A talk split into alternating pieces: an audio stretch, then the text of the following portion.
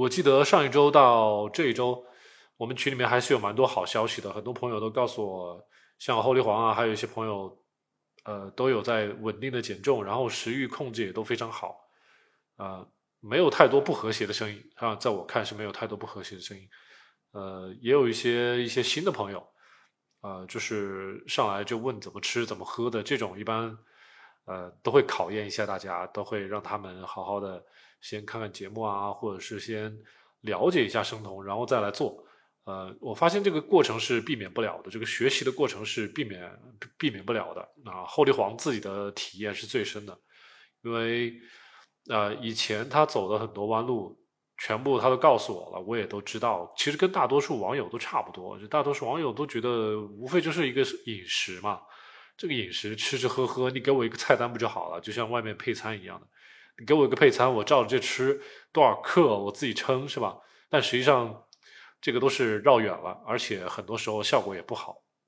那然后，呃，像后立黄这次，你看已经第六周了，都没有发现有，比如说，我记得是最最最开始的时候有那么一次，好像是吃了六两牛肉，然后肚子不舒服，但是除此之外都没有别的一些爆碳啊，或是反复的一些过程。所以我觉得，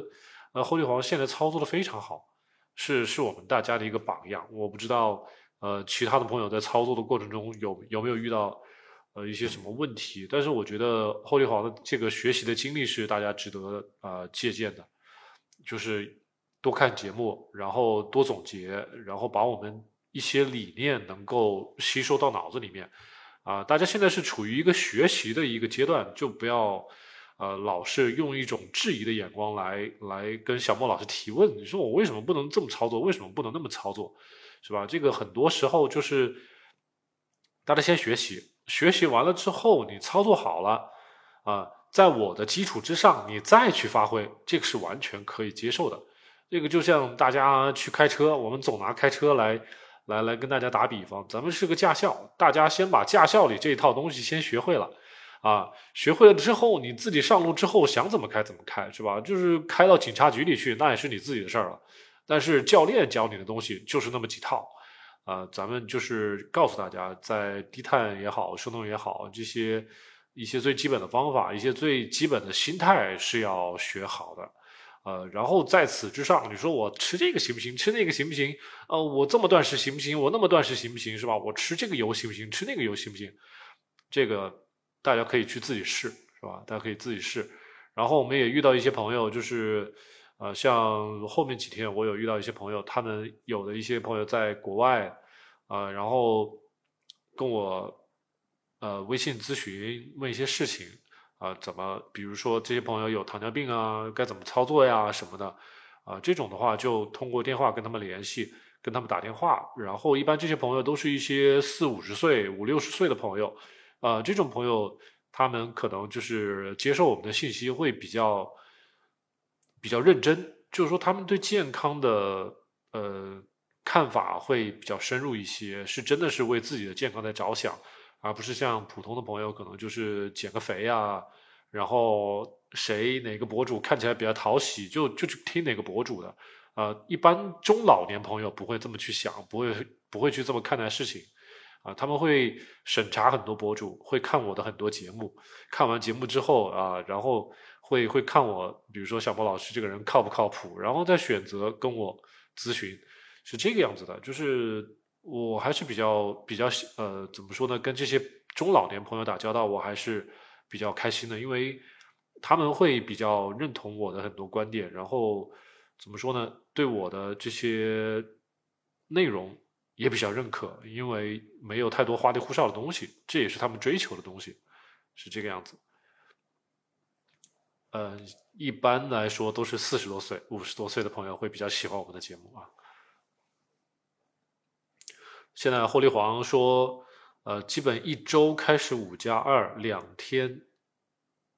一餐，五天两餐，啊，这样也行。现在是六周的时间，六周的时间大概是一个半月。呃，你先试着，先试着这样，一般都是，呃，我一般都是建议说，先挑一天开始做，是吧？然后你如果说一天做了没没有感，没有任何的问题，那么就可以变成两天，这样子就是看你的感受。所以你说你现在一周，还有啊，就是这个五加二的定义跟我们以前不太一样，知道吧？就是以前我们的定义是什么？五二断食是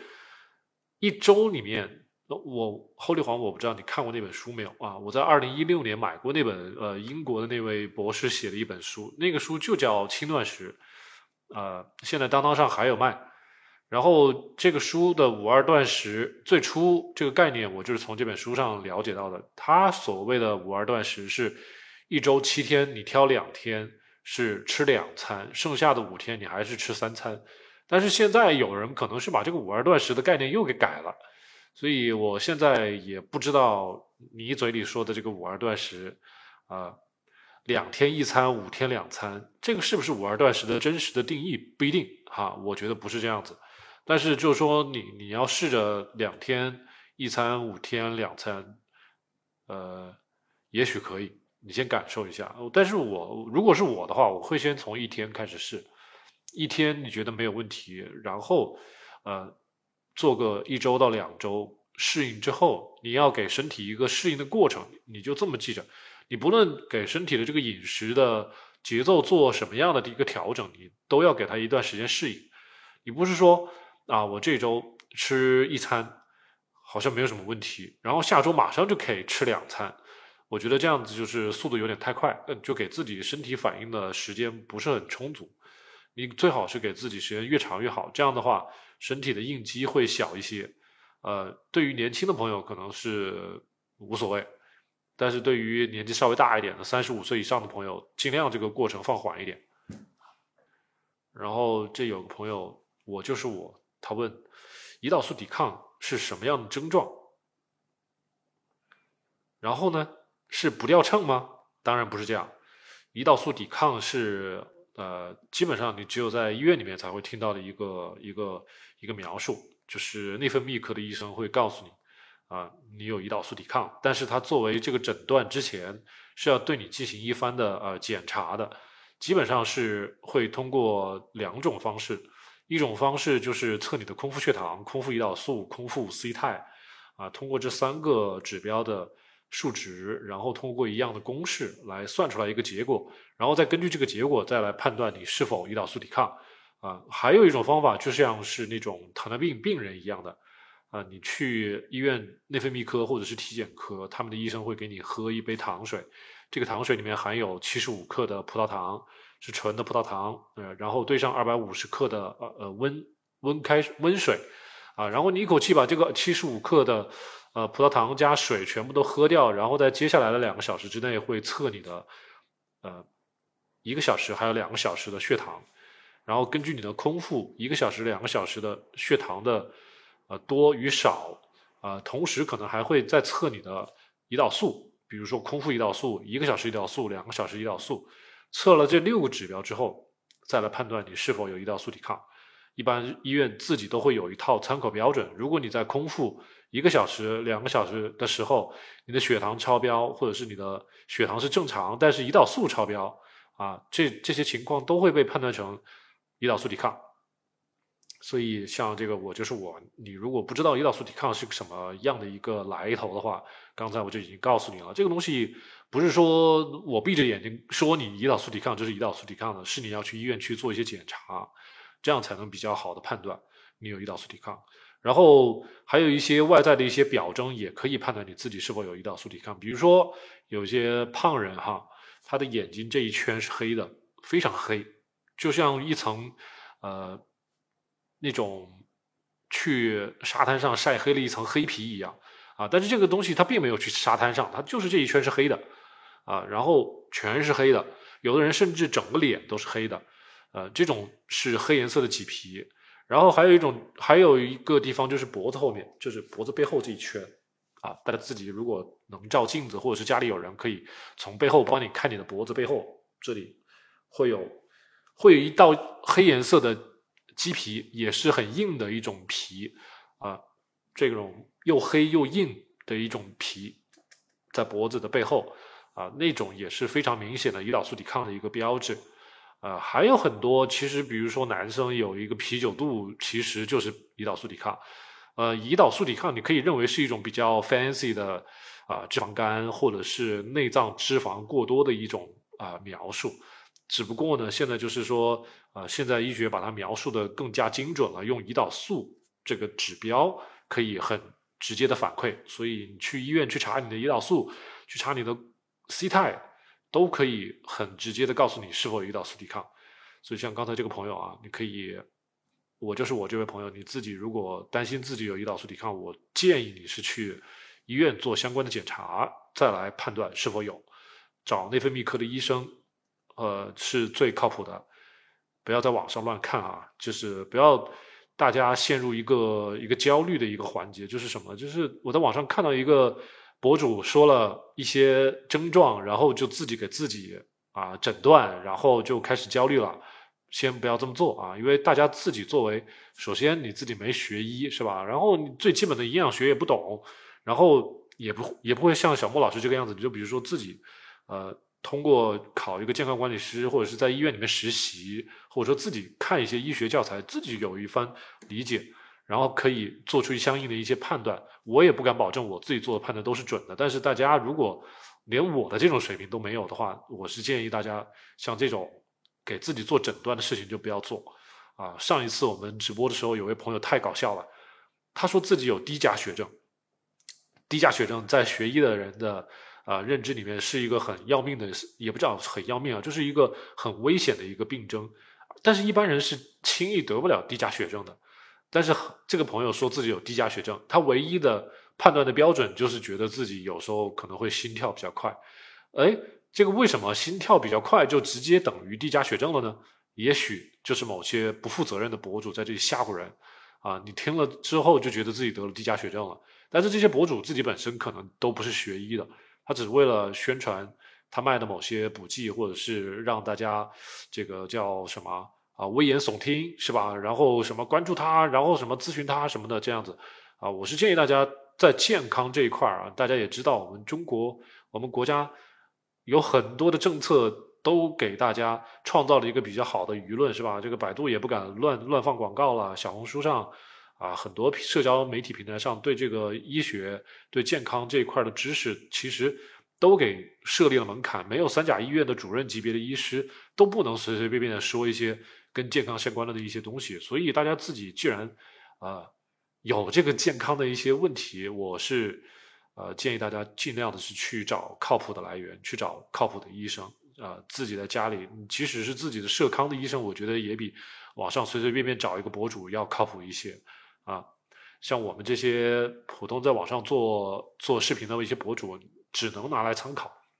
不要不要完全百分之百去相信啊，更不要就是说别人说一些东西你就给往往自己身上套，然后呃给自己做诊断啊，真的把自己当成一个医生了，不要这样子啊。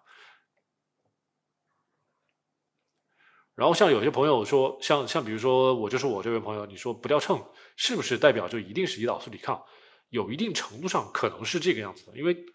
呃，胰岛素抵抗的人，他平常不论是空腹也好，饭后也好，他的这个血液里面的胰岛素的水平总是很高。那胰岛素水平高了之后，基本上就是影响我们肝脏生酮。啊，我们生酮的很必要的一个条件就是需要胰岛素水平比较低。啊，这就是为什么我们需要大家控制碳水，控制这个餐与餐之间的间隔，就是尽可能的限制胰岛素的分泌。那么胰岛素分泌少了，另外一个激素，也就是胰高血糖素，它就会是分泌多一点。那胰高血糖素再多一点之后，就比较利于我们去分解脂肪，让我们的脂肪能够释放出来。这样的话，我们才能啊比较顺利的去生酮，是吧？去减脂，这都是从这些角度考虑的。所以，如果有些朋友如果就算是啊控制好了碳水，也发现很长时间掉秤掉的很慢，效率很低。这个不代表说你生酮就失败了啊，只能说你可能之前的胰岛素抵抗确实比较严重，而且在短期之内没有那么快的见效啊。大家也知道，我们整个身体要适应生酮，就算是你你慢慢的去掉这个碳水，这个身体也是需要有一段时间去适应的。这个胰岛素的分泌的减少是慢慢的减少的，大家要知道这个脑子是在控制我们的整个内分泌环境的。就比如说吧，今天是吧？呃，吃了三个馒头，啊，血糖很高，我们人很开心，我明天突然不给你吃馒头了，那如果我们身体就像那个什么机器一样的，明天不吃馒头，马上这个胰岛素就下来了，那是个会是一个什么样的一个状态呢？那可能后天再给你吃三个馒头，马上身体又适应不了了。所以身体它是有一个缓缓适应的一个过程。所以即使你这个条件、周围的环境也好，你的饮食也好，在慢慢的在在发生急剧的变化，但是我们的人体的内分泌，我们人体的激素其实是缓缓的发生变化。它不会有翻天覆地的变化，是吧？因为万一外面给的是一个假信号呢？假信号的话，那我如果发生了剧烈的一个一个一个反馈、一个反应，那实际上是得不偿失的。所以，像有些朋友，我就告诉他，如果你发现短期之内，那比如几周、两周、三周，甚至是一个月、两个月，你发现自己的体重降都很慢，也不要气馁，因为有些人每个人的身体状况都不一样，胰岛素抵抗的这个程度都不一样。所以有些人可能需要更长的时间去适应这个低碳和生酮饮食，然后最后才有一个比较好的减脂的一个呃效果啊，这个都是跟自己过去十几年、二十几年甚至三四十年的饮食状况、饮食结构，还有你自身的某些基因本身有关系啊，不是说我把这个碳水啊跟别人做的一样，我的减肥速度就跟别人一样，不是这样子的。我们人体是很复杂的一个东西。对，后立黄没错。现在你不看体重了，不看体重也很好，就是摆脱了一些焦虑，数字焦虑啊，呃，而且你自己也可以从自己平常的一些，呃，穿衣的一些松紧啊，你的腰围啊，尤其是大家可以看我的皮带啊，这个皮带我现在可能不太好解下来给大家看，我这个皮带是从二零一五年一直系到现在啊，已经可能有有八年甚至十年的历史了，我我忘了我这个皮带是什么时候买的了。可能真的有十年的历史。我这个皮带，那个最开始是最胖的时候，它记录了我最胖到到那个最瘦的一个一个过程。然后我这个皮带现在基基本上是系在最后的一个扣子，而且那个扣子最后两个扣子还是我自己用那个工具自己打的扣子，自己打的孔。然后呃，从二零一八年到现在就一直啊在最后一个孔就没有变过。而且就是我甚至还可以再拉出一点余量出来，所以呃，大家不用那个体重秤也一样，你买一个好点的皮带，每天系着，是吧？然后过一段时间你会发现皮带松了，然后你自己再用那个呃打孔的机器打一个孔，然后你就往里面是吧卡住，然后你的皮带就会变小一圈，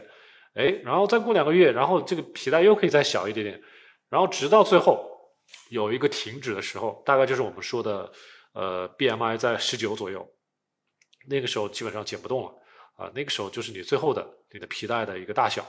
啊。然后这个皮带你就可以除了睡觉，你都可以一直带着。你只就算是吃饭，你也可以一直带着啊。这样的话，你也不至于会吃很多，因为这个皮带给你系着之后，呃，这个皮带的好处就是，你比如说吃了很多很多很多，一不小心肚子很胀了，哎，这个皮带就给你撑住，再不能肚子再也不能撑大了，哎，你就知道要停了。啊，其实皮带是很好的一个标志物啊。呃，以前我都没有讲过皮带的这个这个话题，大家听到之后可以试一下啊。像霍利黄啊，像这个我就是我啊这种朋友，你都可以试一下。呃，现在虽然很流行这种什么松松垮垮的衣服啊什么的内衣外穿啊，但是对于呃比较自律的人来说的话啊，皮带还是很有必要的。呃，我就是我。你说，如果真的有胰岛素抵抗，在低碳断食中也会慢慢改善吧？会的。低碳饮食、断食还有生酮，呃，低碳是另外一块啊。因为有些朋友他如果低碳的执行的不是很标准的话，对碳水控制的不是很好的话，啊，这个低碳饮食的它这个效果很有限。但是如果说断食还有生酮这两个其实是一个概念，因为断食和生酮，尤其是生酮，生酮也就是在模拟断食。啊，不让胰岛素分泌的过多，断食是根本就不让胰岛素分泌，所以断食跟生酮两个结合在一起的话，是改善胰岛素抵抗最有效的一个武器。啊，但是低碳饮食的话，看大家啊，刚有些朋友说自己什么设置一些什么优质碳水啊，什么，像我们看其实都是觉得有点自欺欺人的，是碳水就是碳水，没有什么优质不优质，啊，这个东西影响血糖就是影响血糖，胰岛素该分泌还是要分泌，所以对于对于一些有慢性疾病的朋友，尤其是有糖前和二型糖尿病的朋友，我们是建议这这部分朋友能够最后啊，你就算是先用低碳做一段时间，对吧？然后什么优质碳水啊，可以啊，过渡一下。但是最后最后的最后，我们还是希望大家能够做到生酮和断食，啊，这样是最好的，这样是对你的病情的改善是最有效果的。啊，你不要老是用那个低碳来迷惑自己，来给自己找理由。其实生酮，尤其是我们这个频道给大家宣传的营养性的生酮，是做起来毫无压力啊，而且根本就不极端，你该吃的东西都是能吃的。啊，这些朋友，很多朋友戒不了碳水，非要说，呃，什么一些粗粮里面有很多好的营养啊，什么东西这东西不行啊，去掉就不行什么的，这其实是对营养的认识的不充分。而且对自己呢，啊，这个碳水的上瘾，对甜食的上瘾，啊，没有得到充分的一个理解，呃，这些东西其实我们这些过来人都不认为有多多充分啊，多有必要。只不过大家如果是没有得糖前，没有得二糖，你自己这样得过且过，无所谓，无可厚非，是吧？年轻无所谓，可以造。但是如果像有些朋友确实得了二糖，啊，确实像有些朋友 PCOS 多囊卵巢这些东西必须。要克服它，啊，要把胰岛素抵抗给降低，而且有些女生，比如说她就是要面临着结婚生子的问题，这个 PCOS 不解决不行，这种时候最好是能够用比较严格的生酮和断食来解决胰岛素抵抗，啊，这个时候你再说用什么低碳啊来迷惑自己，来麻痹自己，效果很差，而且你会浪费很多时间。你如果用严格的生酮，也许三到六个月就可以解决问题。你用低碳，也许一年是吧？也许两年，这都说不清楚，完全跟你自己操作的好与不好有关。有没有人指导你有关系？有我我我们这做科普做了四五年，做了五六年了哈。很多朋友就是自欺欺人啊啊！一说我出去出差，这个东西我做不了哈，做不了。结果每个月都出差，每个月都做不好，每个月都要报碳，每个月都要报时，是吧？你给他个三年到四年的时间，还是老样子，没有区别。所以这是一个拖延症，也是一个对自己的健康的不重视。就我们遇到太多的这种例子，所以大家会发现啊，为什么小莫老师总是对大家很严格，这个不让吃，那个不让吃？我们是为了尽快的解决大家面临的一些问题，一些啊棘手的一些呃健康的一些隐患。那大家都是十几二十岁，我才不管，呃，你到底是低碳不低碳的，对不对？呃，利诺亚说，第一年还比较关注体重，后来也就不关注了。是的，呃，现在呃，基本基本像像小莫老师我自己，我从一八年到现在，我体重就没有变过，都基本上没有什么变过，就是无非就是可能过年过节的时候可能会长个两三斤，然后你再花个一个月左右把它再减回来就完了。所有的平常基本上体重就是平衡的不动的，呃，基本上就是在一斤两斤上下这样波动。就不会有任何的变化，所以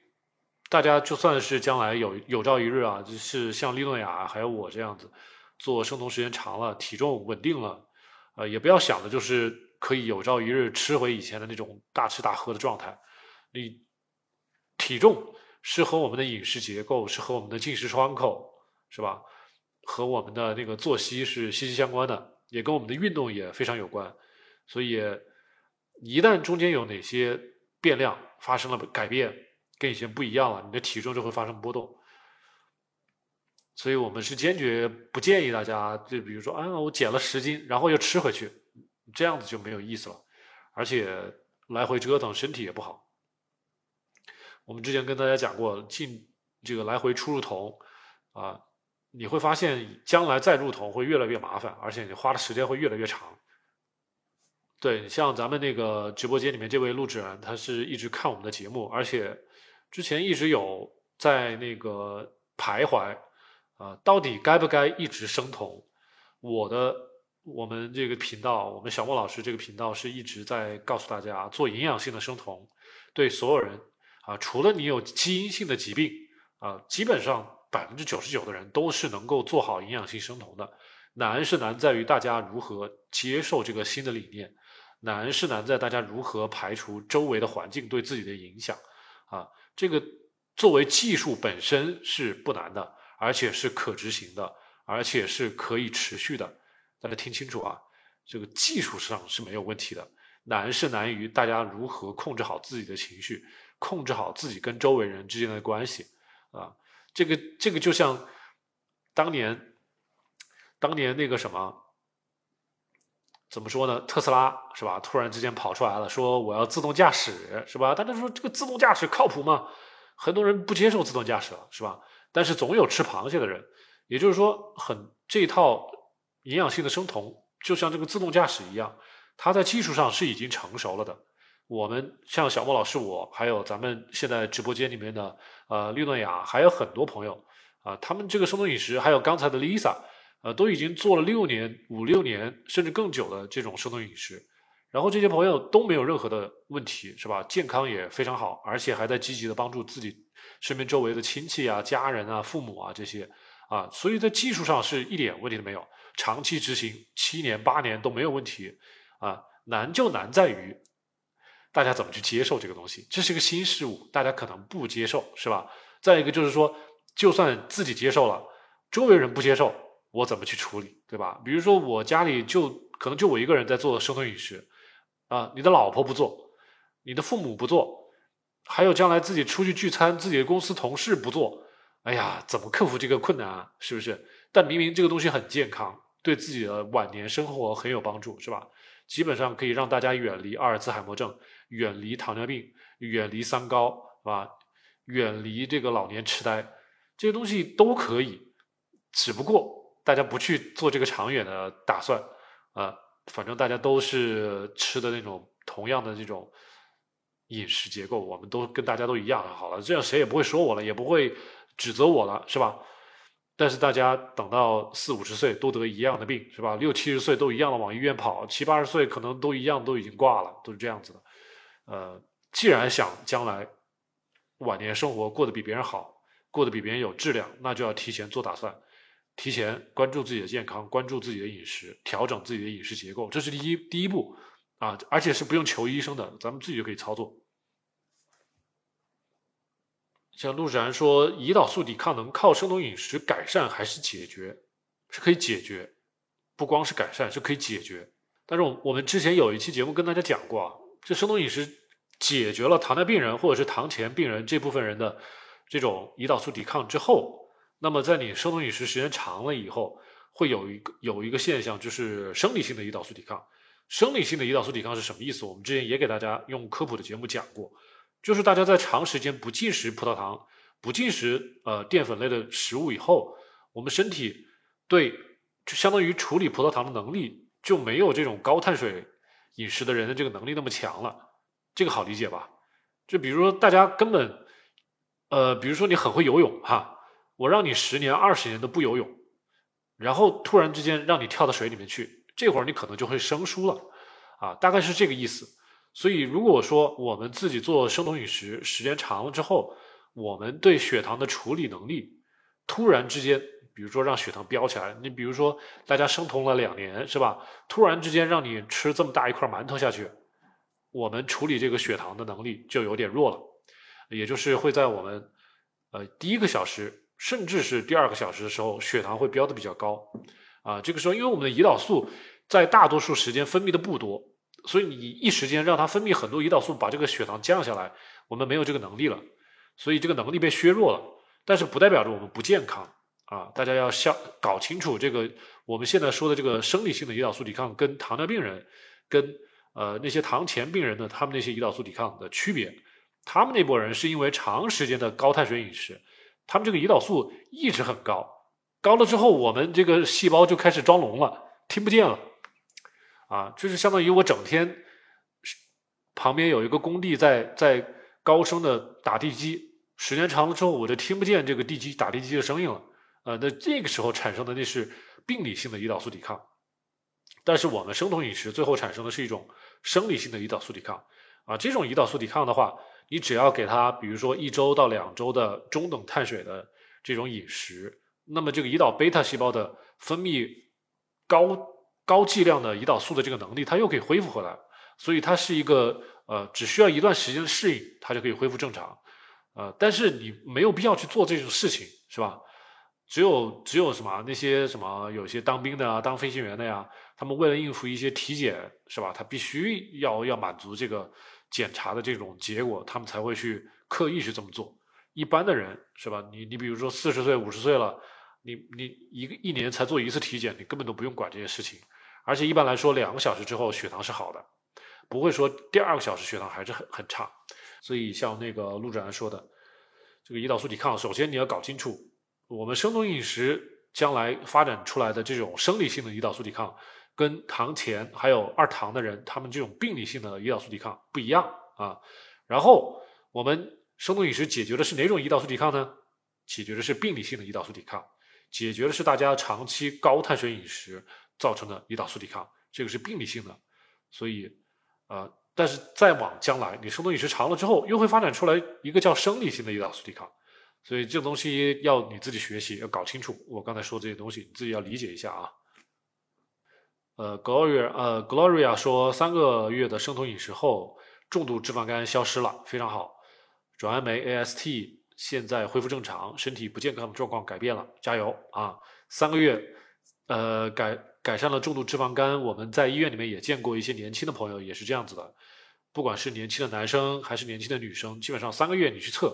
他会发现，哎，脂肪肝的指标没有了啊！不管是 B 超也好，还是呃那个弹性纤维的一个检测也好，呃，都可以把脂肪肝给逆转。但是我再添加一句啊。虽然那个结果是脂肪肝减没有了，但是你看这个人啊，他腹部脂肪还是有很多的，看起来并不是很瘦，呃，所以我知道啊，这个脂肪肝是一定程度上是减轻了，甚至是逆转了。但是我觉得 Gloria，你还可以再加油。我知道还有很多可以继续改进的地方啊。什么时候就是能够把自己的体脂率啊，把自己的内脏脂肪啊，把腹部脂肪啊。都能减到一个比较漂亮的一个位置，然后让自己的身材能够回到初中、高中是吧？大学时候那种比较漂亮的那种状态啊，我觉得是你的最终的目的。好，不要松懈，加油！三个月才刚刚开始啊，我们这个都已经多少年了，还是有很多很多的新的感触可以去慢慢的去体会。我们今天那个直播就到这里，然后大家如果还有什么问题，我们明天还可以继续交流。我们免费交流的时间就是一周三次的呃直播时间，还有咱们的那个怎么呢？群里面的聊天的一些时间啊。然后其他的时间，如果真的是要咨询，我建议大家尊重我的劳工劳动果实，我们按小时付费。好，好，谢谢燕子，谢谢燕子，大家晚安，大家晚安，感谢陪伴我们这么久啊。